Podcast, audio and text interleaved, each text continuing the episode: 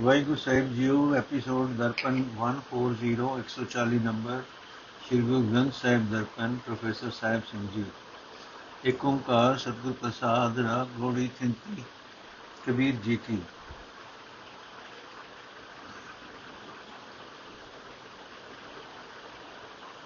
ਸ਼ਲੋਕ,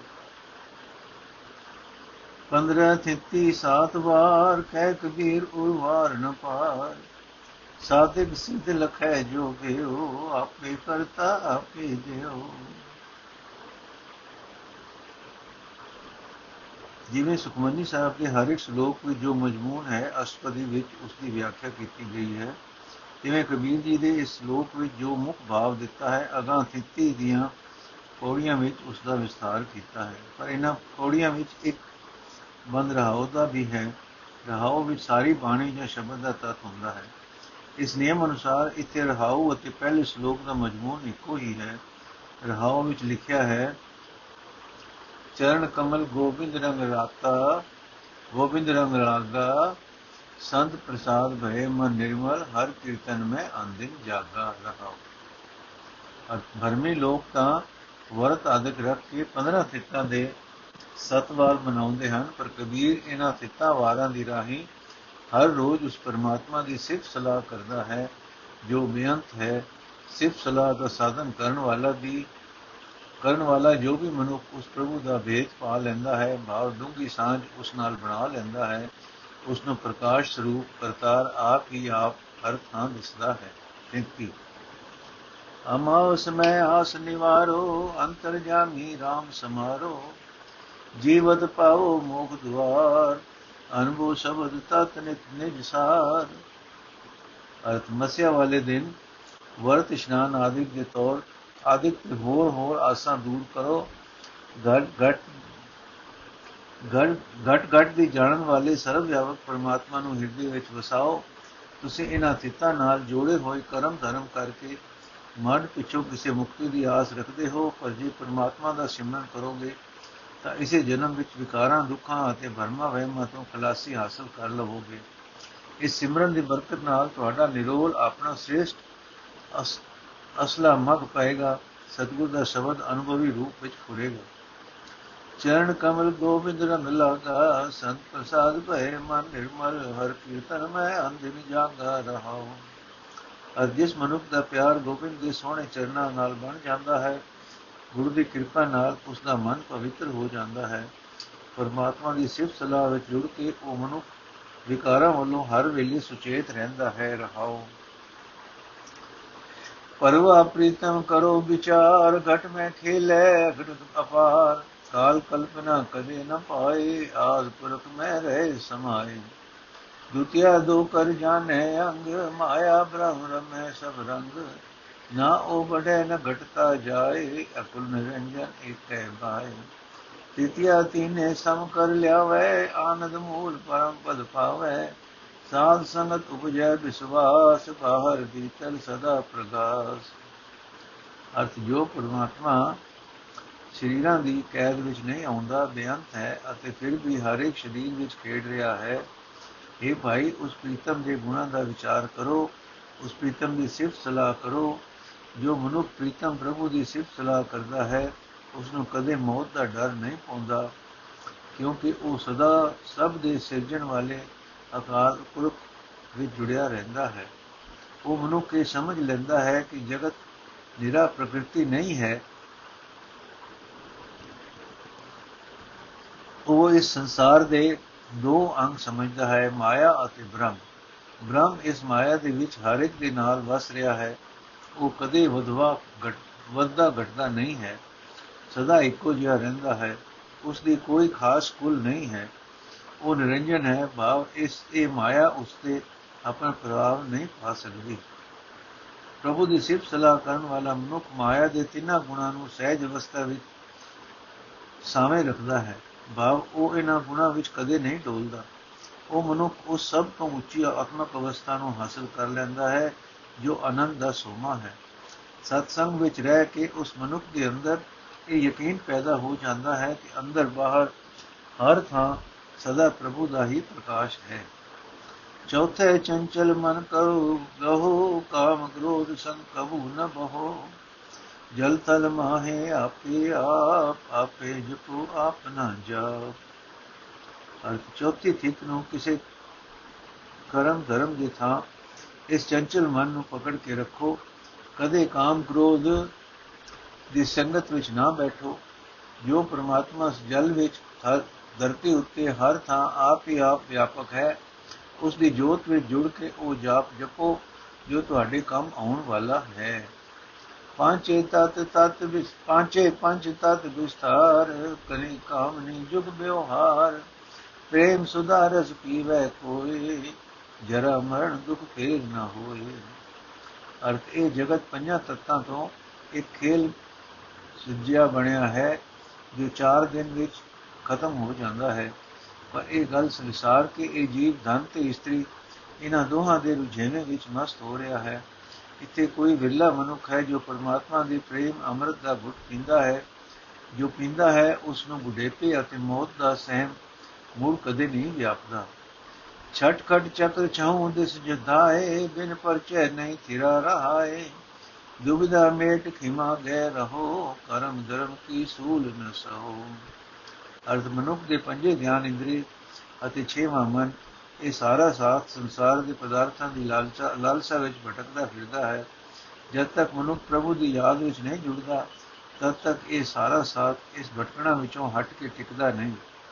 ਇਹ ਭਾਈ, ਭਟਕਣਾ ਮਿਟਾ ਕੇ ਜਿਰਾਨ ਧਾਰਨ ਕਰੋ ਤੇ ਛੱਡੋ ਇਹ ਕਰਮਾਂ ਧਰਮਾਂ ਦਾ ਲੰਮਾ ਟੰਟਾ, ਜਿਸ ਵਿੱਚੋਂ ਕੁਝ ਵੀ ਹੱਥ ਨਹੀਂ ਆਉਣਾ। ਸਾਤੈ ਸਤ ਕਰ ਬਾਚਾ ਜਾਣ, ਆਤਮ ਰਾਮ ਲਿਓ ਪਰਵਾਨ ਛੂਟੈ ਸੰਸਾਰ ਮਿਟ ਜਾਏ ਦੁਖ, ਸੁਨ ਸਰੋਵਰ ਪਾਵੋ ਸੁਖ। ਅਰਥੇ ਭਾਈ, ਸਤਗੁਰ ਦੀ ਬਾਣੀ ਵਿੱਚ ਸਰਦਾ ਧਾਰੋ, ਇਸ ਬਾਣੀ ਦੀ ਰਾਹੀਂ ਪਰਮਾਤਮਾ ਦੇ ਨਾਮ ਨੂੰ ਆਪਣੇ ਹਿਰਦੇ ਵਿੱਚ ਪ੍ਰੋ ਲਵੋ। ਇਸ ਤਰ੍ਹਾਂ ਸਹਿਮ ਦੂਰ ਹੋ ਜਾਏਗਾ, ਦੁੱਖ ਕਲੇਸ਼ ਮਿਟ ਜਾਣਗੇ, ਉਸ ਸਰੋਵਰ ਵਿੱਚ ਚੁੱਭੀ ਲਾ ਸਕੋਗੇ, ਜਿੱਥੇ ਸਹਿਮ ਆਦਿਕ ਦੇ ਕੋਈ ਪੁਰਨੇ ਨਹੀਂ ਉੱਠਦੇ ਅਤੇ ਸੁਖ ਮਾਣੋ। ਅਸ਼ਟਮੀ ਅਸ਼ਟ ਧਾਤ ਕੀ ਕਾਇਆ, ਤਾ ਮੈਂ ਅਕੁਲ ਮਹਾ ਨਿਦਰਾਇਆ ਗੁਰ ਗਮ ਗਿਆਨ ਬਤਾਵੇ ਭੇਦ, ਉਲਟਾ ਰਹਿ ਅਭੰਗ ਅਛੇਦ। ਅਰਥ ਇਹ ਸਰੀਰ ਲਹੂ ਆਦਿਕ ਅਠ ਧਾਤਾਂ ਦਾ ਬਣਿਆ ਹੋਇਆ ਹੈ, ਇਸ ਵਿੱਚ ਉਸ ਪਰਮਾਤਮਾ ਵਸ ਉਹ ਪਰਮਾਤਮਾ ਵਸ ਰਿਹਾ ਹੈ, ਜਿਸ ਦੀ ਕੋਈ ਖਾਸ ਕੁਲ ਨਹੀਂ ਹੈ, ਜੋ ਸਭ ਗੁਣਾਂ ਦਾ ਖਜ਼ਾਨਾ ਹੈ। ਜਿਸ ਮਨੁੱਖ ਨੂੰ ਪਹੁੰਚ ਵਾਲੇ ਗੁਰੂ ਦਾ ਗਿਆਨ, ਇਹ ਭੇਦ ਕਿ ਸਰੀਰ ਦੇ ਵਿੱਚ ਹੀ ਪ੍ਰਭੂ ਵਸਦਾ ਹੈ, ਉਹ ਸਰੀਰਕ ਮੋਹ ਵੱਲੋਂ ਪਰਤ ਕੇ ਅਬਿਨਾਸੀ ਪ੍ਰਭੂ ਵਿੱਚ ਜੁੜਿਆ ਰਹਿੰਦਾ ਹੈ। ਨੌਮੀ ਨਵੇਂ ਦਵਾਰ ਕੋ ਸਾਧ ਬੈਤੀ ਮਨ ਸਾਰਾ ਖੋਬਾਨ ਲੋਭ ਮੋਹ ਸਭ ਵਿਸਰ ਜਾਓ, ਜੁਗ ਜੁਗ ਜੀਵੋ ਅਮਰ ਫਲ ਖਾਓ। ਦਸਵੀਂ ਦੇ ਦਿਸ ਹੋਏ ਆਨੰਦ, ਛੂਟੈ ਭਰਮ ਮਿਲੇ ਗੋਬਿੰਦ ਜੋਤ ਸਰੂਪੀ ਤਤ ਅਨੂਪ ਅਮਰ ਨ ਮਲ ਨਹੀਂ, ਮਲ ਨ ਛਾ ਨਹੀਂ ਧੂਪ। ਅਰਥੇ ਭਾਈ, ਸਾਰੇ ਸਰੀਰਕ ਇੰਦਰੀਆਂ ਨੂੰ ਕਾਬੂ ਵਿੱਚ ਰੱਖੋ, ਇਹਨਾਂ ਤੋਂ ਉੱਠਦੇ ਫੁਰਨਿਆਂ ਨੂੰ ਰੋਕੋ, ਲੋਭ, ਮੋਹ ਆਦਿਕ ਸਾਰੇ ਵਿਕਾਰ ਭੁਲਾ ਦਿਓ। ਇਸ ਮਿਹਨਤ ਦਾ ਐਸਾ ਫਲ ਮਿਲੇਗਾ ਜੋ ਕਦੇ ਨਹੀਂ ਮੁੱਕੇਗਾ। ਐਸਾ ਸੁੰਦਰ ਜੀਵਨ ਜੀਵੋਗੇ ਜੋ ਸਦਾ ਕਾਇਮ ਰਹੇਗਾ। ਇਸ ਉਦਮ ਨਾਲ ਮਨ ਦੀ ਭਟਕਣਾ ਦੂਰ ਹੋ ਜਾਂਦੀ ਹੈ। ਉਹ ਪਰਮਾਤਮਾ ਮਿਲ ਪੈਂਦਾ ਹੈ, ਜੋ ਨਿਰਾ ਨੂਰ ਹੀ ਨੂਰ ਹੈ, ਜੋ ਸਾਰੇ ਜਗਤ ਦਾ ਅਸਲਾ ਹੈ। ਜਿਸ ਵਰਗਾ ਹੋਰ ਕੋਈ ਨਹੀਂ ਹੈ, ਜਿਸ ਵਿੱਚ ਵਿਕਾਰਾਂ ਦੀ ਕੋਈ ਵੀ ਮਹਿਲ ਨਹੀਂ ਹੈ। ਨਾ ਉਸ ਵਿੱਚ ਅਗਿਆਨਤਾ ਦਾ ਹਨੇਰਾ ਹੈ ਅਤੇ ਨਾ ਹੀ ਤ੍ਰਿਸ਼ਨਾ ਆਦਿਕ ਵਿਕਾਰਾਂ ਦੀ ਅੱਗ ਹੈ। ਐਸੇ ਪਰਮਾਤਮਾ ਨਾਲ ਮੇਲ ਹੋਇਆ ਸਾਰੇ ਸੰਸਾਰ ਵਿੱਚ ਹੀ ਮਨੁੱਖ ਵਾਸਤੇ ਆਨੰਦ ਹੀ ਆਨੰਦ ਹੁੰਦਾ ਹੈ। ਏਕਾਦਸ਼ੀ ਏਕ ਦਿਸ ਧਾਵੈ ਤੋ ਜੋਨੀ ਸੰਕਟ ਬੋਰ ਨ ਆਵੈ ਸੀਤਲ ਨਿਰਮਲ ਭਇਆ ਸਰੀਰਾ ਦੂਰ ਬਤਾਵਤ ਪਾਇਆ ਨੀਰਾ ਅਰ ਜਦੋਂ ਮਨੁੱਖ ਦਾ ਮਨ ਵਿਕਾਰਾਂ ਵੱਲੋਂ ਹਟ ਕੇ ਇੱਕ ਪਰਮਾਤਮਾ ਦੀ ਯਾਦ ਵੱਲ ਜਾਂਦਾ ਹੈ ਤਦੋਂ ਉਹ ਮੁੜ ਜਨਮ ਮਰਨ ਦੇ ਕਸ਼ਟਾਂ ਵਿੱਚ ਨਹੀਂ ਆਉਂਦਾ ਜੋ ਪਰਮਾਤਮਾ ਕਿਤੇ ਦੂਰ ਦੱਸਿਆ ਦੱਸਿਆ ਦੂਰ ਦੱਸਿਆ ਜਾਂਦਾ ਸੀ ਉਸ ਨੂੰ ਨੇੜੇ ਆਪਣੇ ਅੰਦਰ ਹੀ ਲੱਭ ਪੈਂਦਾ ਹੈ ਇਸ ਵਾਸਤੇ ਉਸ ਦੇ ਅੰਦਰ ਠੰਡ ਪੈ ਜਾਂਦੀ ਹੈ ਅਤੇ ਉਸ ਦਾ ਆਪਾ ਪਵਿੱਤਰ ਹੋ ਜਾਂਦਾ ਹੈ। ਬਾਰਸ ਬਾਰੈ ਉਗਵੈ ਸੂਰ, ਐ ਨਿਸਵਾਜੈ ਅਨਹਦ ਤੂਰ ਦੇਖਿਆ ਤਿਹੁ ਲੋਕ ਕਾ ਪਿਓ, ਅਜਰਜ ਭਇਆ ਜੀਵ ਤੇ ਸਿਓ। ਅਰ ਜਿਸ ਮਨੁੱਖ ਦਾ ਮਨ ਸਿਰਫ ਇੱਕ ਦਿਸ ਧਾਵੇ ਜੋ ਮਨੁੱਖ ਸਿਰਫ ਇੱਕ ਪ੍ਰਭੂ ਦੀ ਯਾਦ ਵਿੱਚ ਜੁੜਦਾ ਹੈ ਉਸ ਦੇ ਅੰਦਰ ਮਾਨੋ 12 ਸੂਰਜ ਚੜ ਜੜ ਪੈਂਦੇ ਹਨ। ਵਾ ਉਸ ਦੇ ਅੰਦਰ ਪੂਰਨ ਗਿਆਨ ਦਾ ਪ੍ਰਕਾਸ਼ ਹੋ ਜਾਂਦਾ ਹੈ। ਉਸ ਦੇ ਅੰਦਰ ਮਾਨੋ ਦਿਨ ਰਾਤ ਇੱਕ ਰਸ ਵਾਜੇ ਵਜਦੇ ਹਨ। ਉਸ ਨੂੰ ਤਿੰਨਾਂ ਭਵਨਾਂ ਦੇ ਮਾਲਕ ਪ੍ਰਭੂ ਦਾ ਦੀਦਾਰ ਹੋ ਜਾਂਦਾ ਹੈ। ਇੱਕ ਅਚਰਜ ਖੇਡ ਬਣ ਜਾਂਦੀ ਹੈ ਕਿ ਉਸ ਮਨੁੱਖ ਸਧਾਰਨ ਬੰਦੇ ਦੇ ਕਲਿਆਣ ਰੂਪ, ਕਲਿਆਣ ਸਰੂਪ ਪਰਮਾਤਮਾ ਦਾ ਰੂਪ ਹੋ ਜਾਂਦਾ ਹੈ। ਤੇ ਰਸ ਤੇ ਰਹਿ ਅਗਮ ਬਖਾਨ ਬਖਾਨ ਅਰਧ ਉਰਧ ਵਿੱਚ ਸਮ ਪਹਿਚਾਨ ਨੀਚ ਊਚ ਨਹੀਂ ਮਾਨ ਅਮਾਨ ਵਿਆਪਕ ਰਾਮ ਸਗਲ ਸਮਾਨ।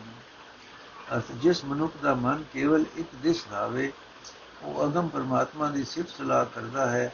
ਇਸ ਸਿਫਤ ਸਲਾਹ ਦੀ ਬਰਕਤ ਨਾਲ ਉਹ ਸਾਰੇ ਸੰਸਾਰ ਵਿੱਚ ਉਸ ਪ੍ਰਭੂ ਨੂੰ ਇੱਕ ਸਮਾਨ ਪਛਾਣਦਾ ਹੈ, ਵੇਖਦਾ ਹੈ।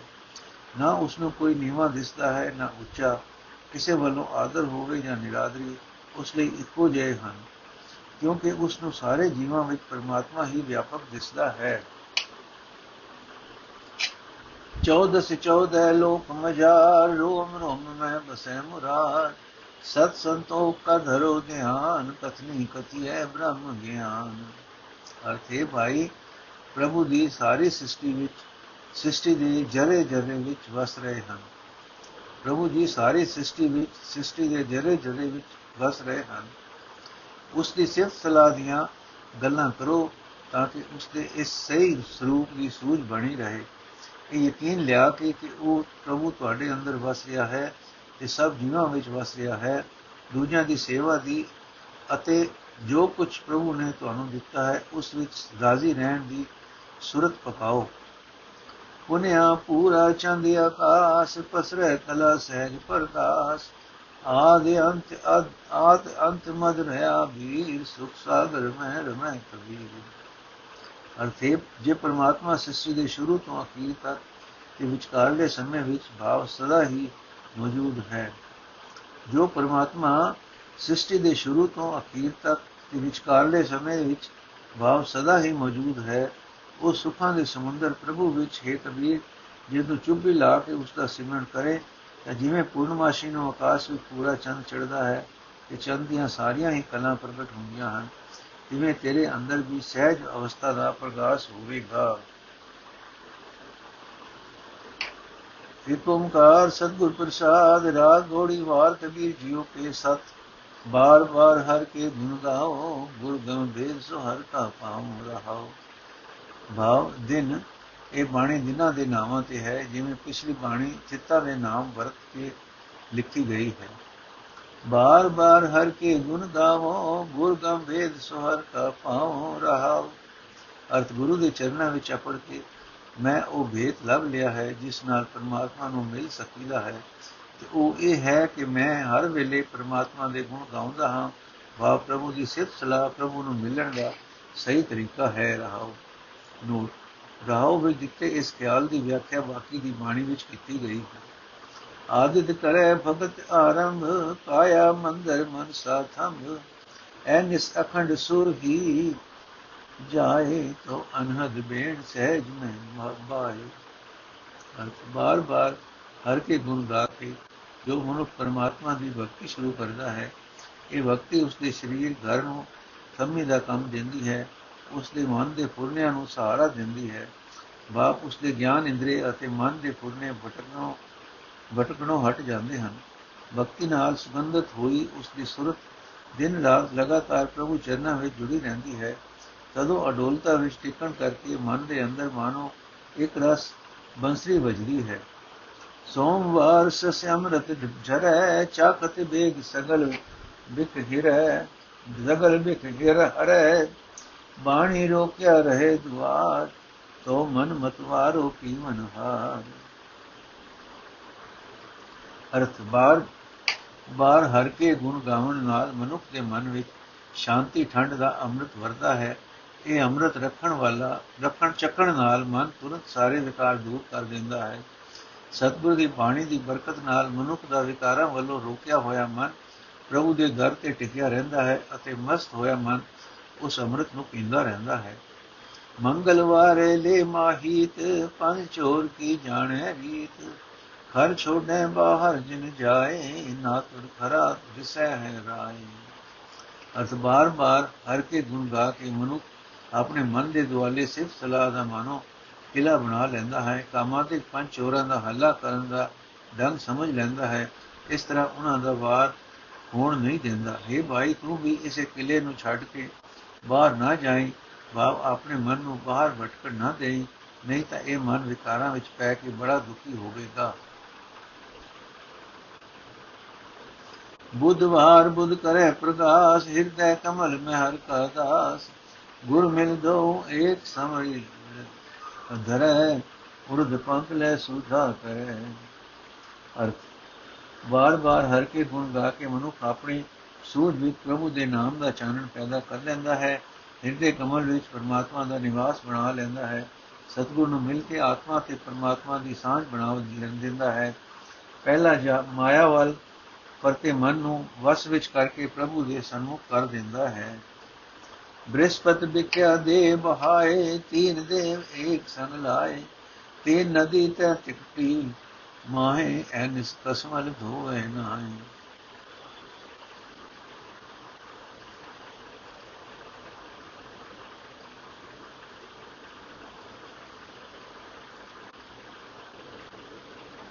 ਅਰਥ ਬਾਰ-ਬਾਰ ਹਰ ਕੇ ਗੁਣ ਗਾ ਕੇ ਮਨੁੱਖ ਮਾਇਆ ਦੇ ਪ੍ਰਭਾਵ ਨੂੰ ਸਿਰਫ ਸਲਾਹ ਦੇ ਪ੍ਰਵਾਹ ਵਿੱਚ ਜੋੜ ਦਿੰਦਾ ਹੈ। ਮਾਇਆ ਦੇ ਤਿੰਨੇ ਹੀ ਬਲੀ ਗੁਣਾਂ ਨੂੰ ਇੱਕ ਪ੍ਰਭੂ ਦੀ ਯਾਦ ਵਿੱਚ ਲੀਨ ਕਰ ਦਿੰਦਾ ਹੈ। ਜੋ ਲੋਕ ਸਿਰਫ ਸਲਾਹ ਛੱਡ ਕੇ ਮਾਇਆ ਦੀ ਖਿੰਝ ਵਿੱਚ ਰਹਿੰਦੇ ਹਨ, ਉਹ ਮਾਇਆ ਦੀਆਂ ਤ੍ਰੈ ਗੁਣੀ ਨਦੀਆਂ ਵਿੱਚ ਹੀ ਗੋਤੇ ਖਾਂਦੇ ਰਹਿਣ, ਦਿਨ ਰਾਤ ਮਨ ਕਰਮ ਕਰਦੇ ਹਨ, ਸਿਰਫ ਸਲਾਹ ਤੋਂ ਵਾਂਝੇ ਰਹਿਣ ਕਰਕੇ ਉਹਨਾਂ ਨੂੰ ਧੋਂਦੇ ਨਹੀਂ ਹਨ।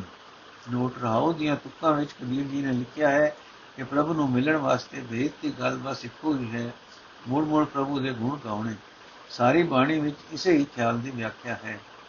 ਲਫ਼ਜ਼ ਤ੍ਰਿਕੁਟੀ ਵੇਖ ਕੇ ਤੁਰਤ ਇਹ ਆਖ ਦੇਣਾ ਕਿ ਕਬੀਰ ਜੀ ਇੱਥੇ ਈੜਾ ਪਿੰਗਲਾ ਸੁਖਮਨਾ ਦੇ ਅਭਿਆਸ ਦੀ ਸਿਫਾਰਿਸ਼ ਕਰ ਰਹੇ ਹਨ। ਭਾਰੀ ਭੁੱਲ ਹੈ। ਕਬੀਰ ਜੀ ਕਦੇ ਵੀ ਯੋਗ, ਅਭਿਆਸੀ ਜਾਂ ਪ੍ਰਾਣਾਯਾਮੀ ਨਹੀਂ ਰਹੇ। ਨਾ ਹੀ ਉਹ ਇਸ ਰਸਤੇ ਨੂੰ ਸਹੀ ਮੰਨਦੇ ਹਨ। ਅਸਾਂ ਕਬੀਰ ਜੀ ਨੂੰ ਉਹਨਾਂ ਦੀ ਬਾਣੀ ਵਿੱਚੋਂ ਵੇਖਣਾ ਹੈ, ਲੋਕਾਂ ਦੀਆਂ ਘੜੀਆਂ ਕਹਾਣੀਆਂ ਤੋਂ ਨਹੀਂ। ਪੜੋ ਮੇਰਾ ਮਜਮੂਨ।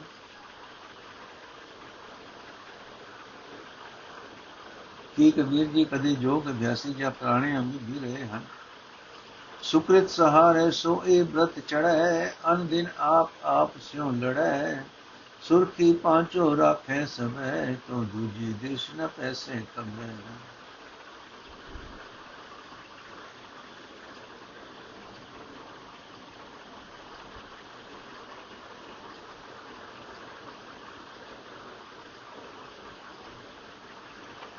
ਤੱਕ ਅਸੀਂ ਦੇਖਦੇ ਆਏ ਹਾਂ ਕਿ ਹਰ ਇੱਕ ਵਾਰ ਦੇ ਨਾਮ ਦਾ ਪਹਿਲਾ ਅੱਖਰ ਵਰਤ ਕੇ ਹਰ ਇੱਕ ਪੌੜੀ ਲਿਖੀ ਹੈ, ਜਿਵੇਂ ਆਦਿਤ ਤੋਂ ਅਰਮ ਸੋਮ ਤੋਂ ਸ਼ਸ਼ੀ, ਮੰਗਲ ਤੋਂ ਮਹੀਤ, ਬੁੱਧ ਤੋਂ ਬੁੱਧ, ਬ੍ਰਿਹਸਪਤ ਤੋਂ ਵਿਖਿਆ, ਬਾਵਰ ਤੋਂ ਥਾਵਰ ਤੋਂ ਥਿਰ। ਪਰ ਇਸ ਪੌੜੀ ਨੰਬਰ 6 ਵਿੱਚ ਲਫ਼ਜ਼ ਸ਼ੁੱਕਰਵਾਰ ਨਹੀਂ ਵਰਤਿਆ, ਇਸ ਦੇ ਪਹਿਲੇ ਅੱਖਰ ਨਾਲ ਮੇਲ ਖਾਣ ਵਾਲਾ ਸ਼ਬਦ ਸੁਕ੍ਰਿਤ ਵਰਤ ਦਿੱਤਾ ਹੈ। ਸੁਕ੍ਰਿਤ ਭਲਾ ਕੰਮ ਬਾਰ-ਬਾਰ ਹਰ ਕੇ ਗੁਣ ਗਾਉਣ ਦਾ ਸ਼ੁਭ ਕੰਮ ਸਹਾਰੇ ਸਹਾਰਾ ਬਣਾ ਲੈਂਦਾ ਹੈ, ਆਪਣੇ ਜੀਵਨ ਦਾ ਆਸਰਾ ਬਣਾਉਂਦਾ ਹੈ। ਬ੍ਰਤ ਔਕੀ ਜੀਵਨ ਜੁਗਤ ਦਾ ਪ੍ਰਾਣ, ਜੀਵਨ ਜੁਗਤ ਰੂਪ ਔਕੀ ਘਾਟੀ। ਬ੍ਰਤ ਔਕੀ ਜੀਵਨ ਜੁਗਤ ਦੇ ਪ੍ਰਾਣ ਉੱਤੇ, ਜੀਵਨ ਜੁਗਤ ਰੂਪ ਔਕੀ ਘਾਟੀ ਉੱਤੇ। ਨੋਟ ਮਨ ਨੂੰ ਵਿਕਾਰਾਂ ਵੱਲੋਂ ਰੋਕ ਕੇ ਪ੍ਰਭੂ ਦਾ ਸਿਮਰਨ ਕਰਨਾ, ਇਹ ਔਖਾ ਰਸਤਾ ਹੈ, ਪਹਾੜੀ ਰਸਤਾ ਹੈ। ਘਾਟੀ ਉੱਤੇ ਚੜਨ ਸਮਾਨ ਹੈ। ਅਰਥ ਇਹ ਹੈ ਜੀ, ਬਾਰ-ਬਾਰ ਹਰ ਕੇ ਗੁਣ ਗਾ ਕੇ ਮਨੁੱਖ ਇਸ ਸਿਰਫ ਸਲਾਹ ਦੀ ਨੇਕ ਕਮਾਈ ਨੂੰ ਆਪਣੇ ਜੀਵਨ ਦਾ ਸਹਾਰਾ ਬਣਾ ਲੈਂਦਾ ਹੈ ਅਤੇ ਇਸ ਔਖੀ ਘਾਟੀ ਉੱਤੇ ਚੜਦਾ ਹੈ ਕਿ ਹਰ ਵੇਲੇ ਆਪਣੇ ਆਪ ਨਾਲ ਲੜਾਈ ਕਰਦਾ ਹੈ। ਭਾਵ ਆਪਣੇ ਮਨ ਨੂੰ ਮੂੜ-ਮੂੜ ਵਿਕਾਰਾਂ ਵੱਲੋਂ ਰੋਕਦਾ ਹੈ, ਪੰਜਾਂ ਹੀ ਗਿਆਨ ਇੰਦਰੀਆਂ ਨੂੰ ਵਸ ਵਿੱਚ ਰੱਖਦਾ ਹੈ। ਤਦੇ ਕਿਸੇ ਉੱਤੇ ਵੀ ਕਦੇ ਉਸ ਦੀ ਮੇਰ ਤੇਰ ਦੀ ਨਿਗਾਹ ਨਹੀਂ ਪੈਂਦੀ। ਥਾਵਰ ਥਿਰ ਕਰ ਰਾਖੈ, ਸੋਏ ਜੋਤੀ ਦੀ ਵਟ ਜੋਤ ਦੀ ਵਟੀ ਘਟ ਘਟ ਜੋਈ ਬਾਹਰ ਭੀਤਰ ਮਇਆ ਪ੍ਰਕਾਸ਼, ਤਬ ਹੁਆ ਸਗਲ ਕਰਮ ਕਾ ਨਾਸ। ਥਾਵਰ ਜੋ ਹੈ, ਉਹ ਸ਼ਨੀਚਰਵਾਰ ਨੂੰ ਕਹਿੰਦੇ ਅਰਥ, ਰੱਬੀ ਨੂਰ ਦੀ ਜੋ ਸੋਹਣੀ ਜਿਹੀ ਨਿੱਕੀ ਜਿਹੀ ਜੋਤ ਹਰ ਇੱਕ ਹਿਰਦੇ ਵਿੱਚ ਹੁੰਦੀ ਹੈ, ਵਾਰ-ਵਾਰ ਹਰ ਕੇ ਗੁਣ ਗਾ ਕੇ ਮਨੁੱਖ ਉਸ ਜੋਤ ਨੂੰ ਆਪਣੇ ਅੰਦਰ ਸਾਮ ਕੇ ਰੱਖਦਾ ਹੈ ਉਸ ਦੀ ਬਰਕਤ ਨਾਲ ਉਸ ਦੇ ਅੰਦਰ ਬਾਹਰ ਜੋਤ ਦਾ ਹੀ ਪ੍ਰਕਾਸ਼ ਹੋ ਜਾਂਦਾ ਹੈ ਵਾ ਉਸ ਨੂੰ ਆਪਣੇ ਅੰਦਰ ਤੇ ਸਾਰੀ ਸ੍ਰਿਸ਼ਟੀ ਵਿੱਚ ਵੀ ਇੱਕੋ ਪਰਮਾਤਮਾ ਦੀ ਹੀ ਜੋਤ ਦਿਖਦੀ ਹੈ, ਦਿਸਦੀ ਹੈ। ਇਸ ਅਵਸਥਾ ਵਿੱਚ ਅਪੜ ਕੇ ਉਸ ਦੇ ਪਿਛਲੇ ਕੀਤੇ ਸਾਰੇ ਕਰਮਾਂ ਦੇ ਸੰਸਕਾਰਾਂ ਦਾ ਨਾਸ਼ ਹੋ ਜਾਂਦਾ ਹੈ। ਜਬ ਲਗ ਘਟ ਮੈਂ ਦੂਜੀ ਆਨ ਤੋ ਲੋ ਮੈਲ ਨ ਲਾਭੈ ਜਾਨ, ਰਮਤ ਰਾਮ ਜੋ ਰਾਮ ਸਿਉ ਲਾਵੇ, ਲਾਗੇ ਰੰਗ, ਕਹਿ ਕਬੀਰ ਤਬ ਨਿਰਮਲ ਅੰਗ। ਪਰ ਜਦੋਂ ਤੱਕ ਮਨੁੱਖ ਦੇ ਮਨ ਵਿੱਚ ਦੁਨਿਆਵੀ ਇੱਜ਼ਤ ਆਦਿਕ ਦੀ ਵਾਸਨਾ ਹੈ, ਤਦ ਤੱਕ ਉਹ ਪ੍ਰਭੂ ਦੇ ਚਰਨਾਂ ਵਿੱਚ ਜੁੜ ਨਹੀਂ ਸਕਦਾ। ਕਬੀਰ ਆਖਦਾ ਹੈ, ਪਰਮਾਤਮਾ ਦਾ ਸਿਮਰਨ ਕਰਦਿਆਂ ਕਰਦਿਆਂ ਪਰਮਾਤਮਾ ਨਾਲ ਪਿਆਰ ਬਣ ਜਾਂਦਾ ਹੈ ਅਤੇ ਤਦੋਂ ਸਰੀਰ ਪਵਿੱਤਰ ਹੋ ਜਾਂਦਾ ਹੈ। ਵਾਹਿਗੁਰੂ ਜੀ ਕਾ ਖਾਲਸਾ, ਵਾਹਿਗੁਰੂ ਜੀ ਕੀ ਫਤਿਹ। ਕਬੀਰ ਜੀ ਦੀ ਬਾਣੀ ਇੱਥੇ ਸੰਪੂਰਨ ਹੋਈ ਹੈ ਜੀ। ਹੁਣ ਨਾਮਦੇਵ ਜੀ ਦੀ ਬਾਣੀ ਕੱਲ ਤੋਂ ਸ਼ੁਰੂ ਕਰਾਂਗੇ। ਵਾਹਿਗੁਰੂ ਜੀ ਕਾ ਖਾਲਸਾ, ਵਾਹਿਗੁਰੂ ਜੀ ਕੀ ਫਤਿਹ।